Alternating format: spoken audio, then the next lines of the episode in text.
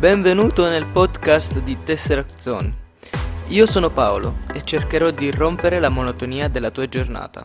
Ogni due settimane, proprio qui, proprio ora, troverai curiosità, cameo, anticipazioni e molto altro riguardante supereroi.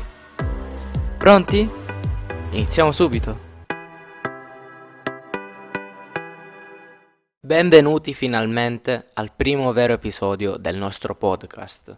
Finalmente potete sentirmi ovunque, anche quando siete in macchina per andare al lavoro o a scuola, oppure state tornando, quando state cucinando, oppure quando vi secca vedere il telefonino ma vi piace ascoltare qualcuno che parli. Prima di incominciare vi chiedo scusa se sentite un rumore metallico di sottofondo. Ancora non riesco a capire se sono io o il microfono il problema. Oggi cercheremo di fare un piccolo riassunto su ciò che sappiamo dei film futuri. Certi pezzi sono presi dai miei passati video di YouTube, che vi consiglio comunque di andare a vedere, ma state tranquilli che ci sono approfondimenti e parti che non avete mai visto. Uno degli avvenimenti più clamorosi in Avengers Endgame è sicuramente la morte di Vedova Nera. Per gli amanti di Scarlett Johansson non preoccupatevi, tornerà in un film tutto suo. Come possiamo capire dalla morte sarà un prequel. Come già annunciato dalla Marvel, sarà un film ambientato tra la fine degli anni 90 e i primi anni 2000. Dopo gli Young Avengers ho preso gusto a fare teorie, ed ecco le due, secondo me, più blasonate riguardanti la trama. In entrambi i casi possiamo ipotizzare che Vedova Nera faccia parte del KGB, ovvero la principale agenzia di sicurezza dell'Unione Sovietica, realmente esistita. Dopodiché i filoni narrativi diventano due. Nel primo, Vedova Nera si distacca dal KGB per fare parte dello SHIELD, con il susseguirsi delle varie missioni in cui si parla nel primo Avengers. In primis la missione con occhio di falco a Budapest, che come riferimento ce la portiamo dietro dal 2012, fino all'ultimo che abbiamo visto in sala a maggio. Se nel filone si potrebbe parlare di come si sia allontanata dal KGB, nell'altro si potrebbe raccontare come ci sia finita lì dentro. Possiamo parlare della stanza rossa, ad esempio, che ricordiamo, per i meno esperti di fumetti, essere un luogo dove il KGB, a destra, con estenuanti allenamenti fisici, lavaggi del cervello ed esperimenti genetici, gruppi di bambine al fine di trasformarle in assassini infallibili e senza scrupoli. Ne seleziona una per ogni classe per farne la punta di diamante dello spionaggio russo. Questa operazione si chiamava Programma Vedova Nera, per questo che la nostra Natasha Romanoff si chiama così. Ma vi devo ricordare che non è l'unica vedova nera. Infatti nei fumetti abbiamo anche Claire Voyant e Yelena Belova, spero si pronunciano così. E chissà se un giorno non vedremo un'altra vedova nera, sempre se la morte di Natasha sia irreversibile. Tornando alla nostra seconda teoria, anche in questo caso vedremo un altro personaggio che ha ricevuto il lavaggio del cervello, The Winter Soldier. A conferma di questa teoria ci sarebbero due particolari. Il primo è che Sebastian Stan, l'attore che interpreta il soldato d'inverno, è legato con la Marvel Studios ancora per nove film, e quindi uno di questi potrebbe essere proprio lo stand-alone di Vedova Nera. Il secondo è che proprio in Endgame si è scoperto il nome del padre di Vedova Nera, Ivan. Far vedere una vedova nera bambina che viene presa dal KGB può essere un buon inizio di trama. Se da una parte Avengers Endgame ha chiuso un ciclo, dall'altra ha aperto nuove strade e ha dato grandi indizi sui prossimi film Marvel. I Guardiani della Galassia 3 è un film che è in programmazione e dovrebbe uscire tra il 2020 e il 2021.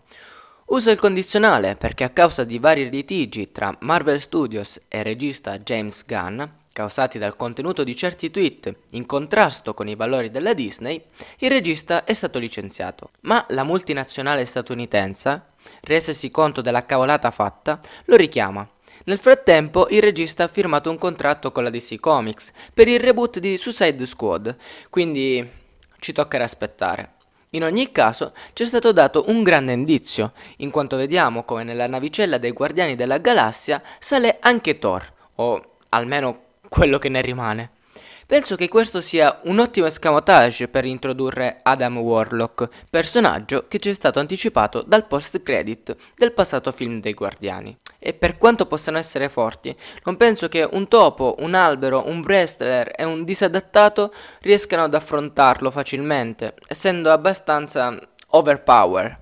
I fan Marvel rimangono comunque molto diffidenti sulla presenza di Chris Hemsworth, in quanto lui stesso ha detto che il suo contratto è finito, ma vi ricordo che è sempre lui che ci dice di essere aperto ad altre avventure, al contrario di Chris Evans, che ha detto di aver chiuso definitivamente, ma tutti Chris si chiamano. Ci sono comunque molti rumors su chi saranno i nuovi personaggi e chi verrà introdotto. In primis quella di Zac Efron, appunto nel ruolo di Warlock.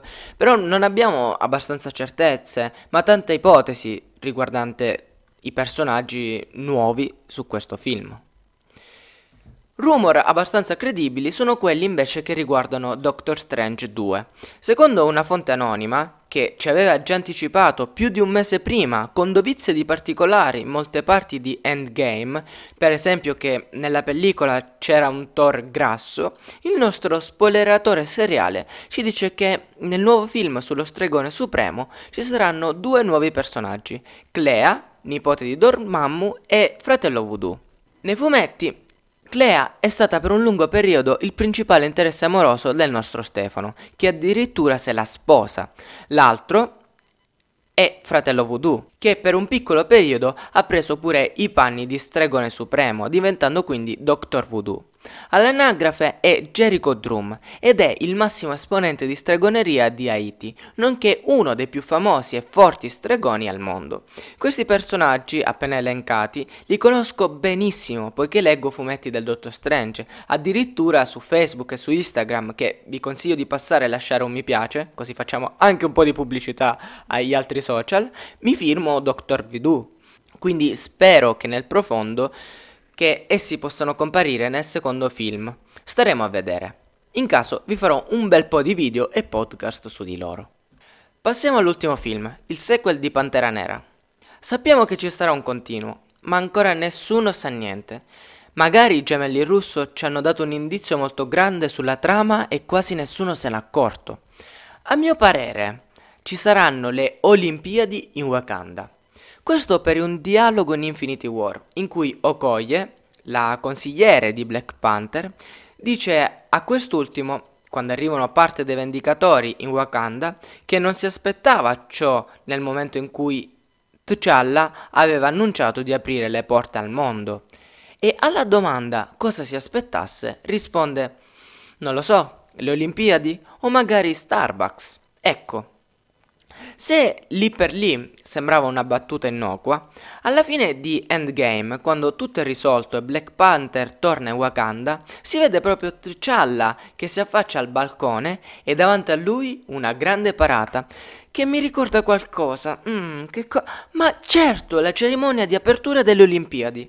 E se ci avessero preannunciato le Olimpiadi in Wakanda? Anche qui staremo a vedere. Mentre registravo questo podcast sono stati creati nuovi rumors riguardanti ad esempio l'introduzione di Deadpool nell'MCU.